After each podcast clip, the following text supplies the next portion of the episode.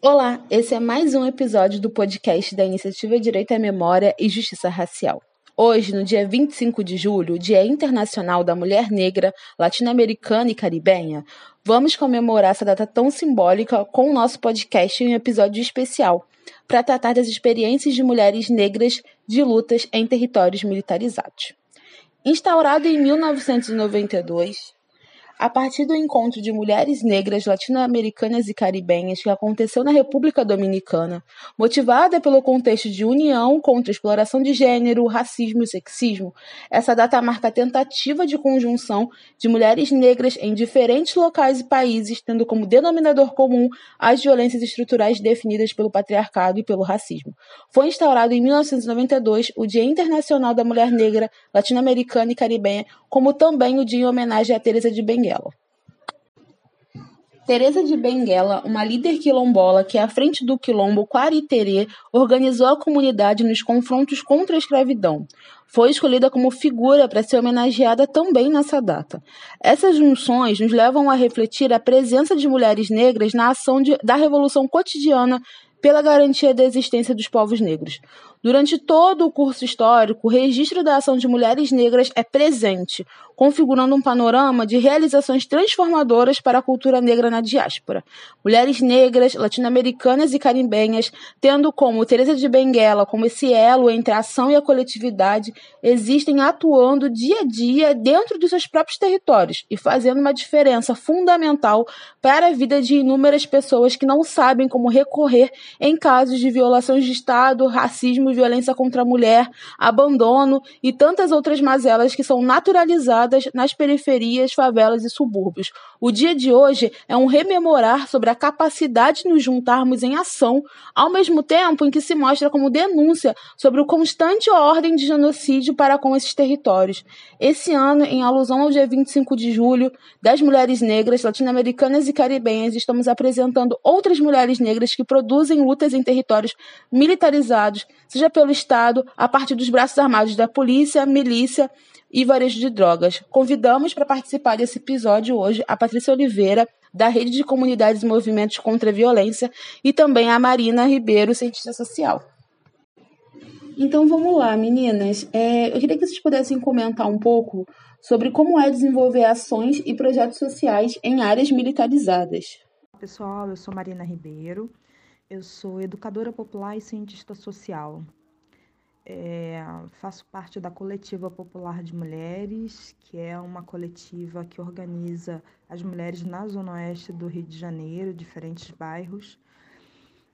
Tem uma trajetória bem longa, né, e com vários processos de transformação ao longo do seu caminho de trabalho e atuação na Zona Oeste. Atualmente a gente construiu ano passado a teia de solidariedade da Zona Oeste, que tem atuado muito na perspectiva da ajuda humanitária, pensando segurança alimentar e nutricional de mulheres negras e periféricas da Zona Oeste, mas também como é que a gente pensa a incidência política nesse contexto pandêmico. Quero muito agradecer ao Instituto Direito à Memória e à Justiça Racial pelo convite. É uma alegria poder participar desse processo, mesmo num contexto tão tenebroso. Meu nome é Patrícia de Oliveira, sou da Rede de Comunidades e Movimento contra a Violência e gostaria de agradecer o convite. Para desenvolver alguma ação ou algum projeto na área de militarização é muito complicado porque muitas vezes precisamos redobrar atenção e ter cuidado para não sofrer retaliações nessas áreas. Antes de desenvolverem ações em locais né, favelados, suburbanos e periféricos, e principalmente militarizados, é, com a total ausência né, de políticas públicas do Estado, entendendo essa ausência como uma opção política desse Estado, é, como vocês pensam as estratégias de proteção também, até mesmo para garantir a atuação durante um longo tempo nessas áreas e territórios? A nossa atuação, né, pensar a atuação na Zona Oeste do Rio de Janeiro, ela tem em si diferentes desafios, né? A Zona Oeste é, é uma região da cidade muito grande, e é muito precarizada, né? muito empobrecida. Desenvolve, por um lado, né, um desenvolvimento muito nessa perspectiva econômica e consumista, mas não numa perspectiva do desenvolvimento, né, é, promoção da vida, da saúde, promoção é, da cultura popular que constitui a Zona Oeste, é, da sua, sua, história e trajetória né, dentro da cidade do Rio de Janeiro. É, historicamente era considerada os bairros dormitórios, né, onde as pessoas iam apenas para dormir mesmo, né, não, não, não construíam as suas vidas naquele território, né dado o deslocamento que elas precisavam fazer para o trabalho. É, diariamente e isso se mantém até hoje, né? A gente pode dar o exemplo aí do, do trem, né, com a supervia e, e o serviço precário que é oferecido, é, BRT, que é algo bem mais recente, mas tão precarizado quanto. E, enfim, né, o deslocamento em si, né, que é muito longo. É, alguns bairros ficam a 60, 60 quilômetros do centro, então, mas isso é algo muito comum. Eu, por exemplo, me desloquei durante 11 anos da vida, né, de Campo Grande, um bairro bem periférico dentro de Campo Grande, chamado Vale Esperança. E de lá até o trabalho eram cerca de três horas, três horas e meia só para ir, né? Então, seis horas, quase sete horas por dia só de deslocamento. Essa é uma das questões que muito central, né, para quem vive na Zona Oeste. E até internamente, né, o deslocamento, ele é um deslocamento muito precarizado. A gente tem a presença lá do transporte alternativo, que é realizado, né, por grupos que controlam o território então, a nossa atuação política é muito dentro desse contexto, né? um contexto de, um, de uma área é, reconhecidamente como um, um território extremamente populoso, mas na prática a oferta né, de serviços, é, a presença né, de políticas públicas, ela é muito é, inferior à necessidade, seja em número e, sobretudo, em qualidade. Né? A gente pode dar exemplo de escolas, a gente pode dar exemplo da saúde via postos de saúde, clínicas da família, enfim. Então é nesse contexto, né? Nesse contexto também de um, de um Estado que se faz ausente, mas que tem vários grupos que tentam disputar e comandar esse território. Né? Desenvolver ações nesse território é um pouco no sentido de olhar muito mais para a população, né? de olhar para a gente que vive lá, né? de olhar para quem é, vive aquele território, para quem constrói suas famílias, né? e para quem tem um, um laço afetivo também. Então, a atuação política vai muito nesse sentido, né? De valorizar o nosso trabalho, de valorizar a nossa auto-organização, valorizar a cultura, ter espaços de cultura, ter espaços de organização política e tentar interferir nesse sentido. Óbvio que a gente não ignora, né, que existe poderes paralelos, né, que existe a presença da milícia. Isso é algo real, né? Real oficial é, em tudo que a gente faz, né? Porque observam, sobretudo os grupos que se organizam politicamente, né? É, mas a gente tenta construir a ação política independente da presença desses grupos, né? A gente se posiciona, a gente organiza, se organiza e vai construindo alternativas, né? Com quem topa colar e construir com a gente, né? Então, desenvolver as ações é muito no sentido de olhar para o território e ter consciência que a interferência, que a ação, né, que a incidência política tem que ser feita, mas também entender que aquele território também te pertence, né? Você não é estrangeiro no território no sentido de ter medo de viver naquele lugar. Então, é, de alguma forma, a gente conhece os processos, a gente conhece as pessoas e os limites, né? E tenta sempre respeitar essas fronteiras, esses limites, e de alguma forma esse respeito também acaba acontecendo de forma mútua, né?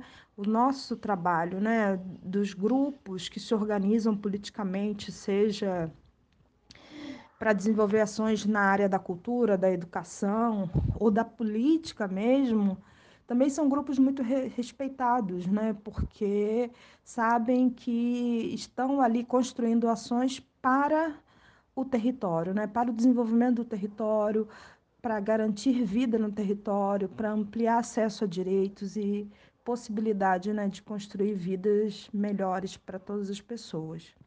No contexto da militarização agora, a gente tem procurado sempre avaliar o local, sempre avaliar a situação, sempre avaliar os riscos, para que antes disso possa re, realizar alguma reunião, alguma atividade ou pensar alguma programação. Historicamente, favelas e subúrbios convivem é, com o cotidiano de assassinatos produzidos por esse próprio Estado para com a juventude negra, né?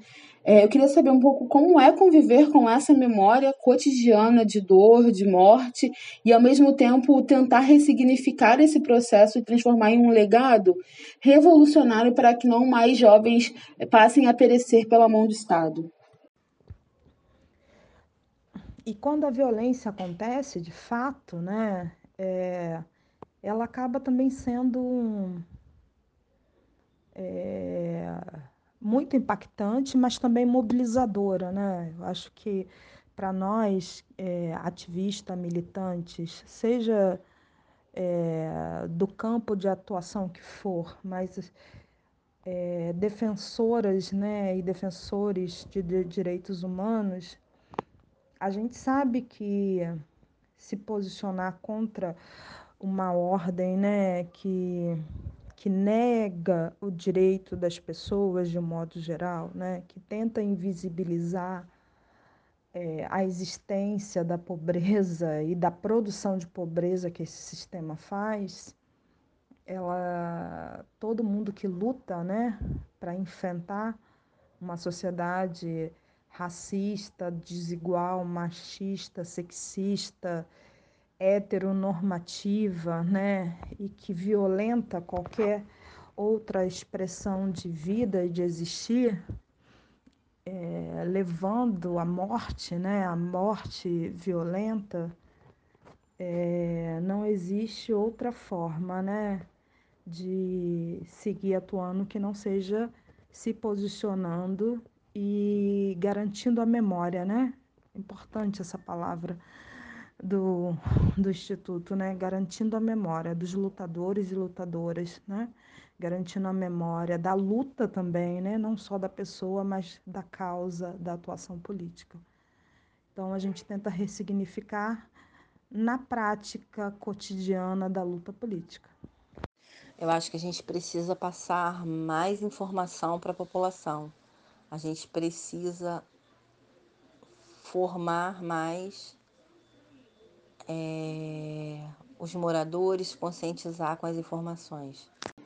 E nesse mês comemoramos mais um ano da nossa grande liderança, a Sata Shakur. É, e eu termino esse episódio de podcast com uma reflexão que ela sempre coloca como muito urgente em tempos tão sombrios: que ninguém do mundo, ninguém na história, nunca conseguiu a liberdade apelando para o senso moral do seu opressor. Eu agradeço a Patrícia e a Marina pela participação, é, por reflexões tão importantes e principalmente é, tão urgentes em um território militarizado que carece de fato de organização popular, é, autonomia das pessoas e principalmente uma luta coletiva. Para saber mais sobre a iniciativa, nos acompanhe nas redes sociais, arroba Racial. Obrigada a todo mundo que ficou até agora. Obrigada às nossas convidadas. Tamo junto e venceremos. bó bá ní.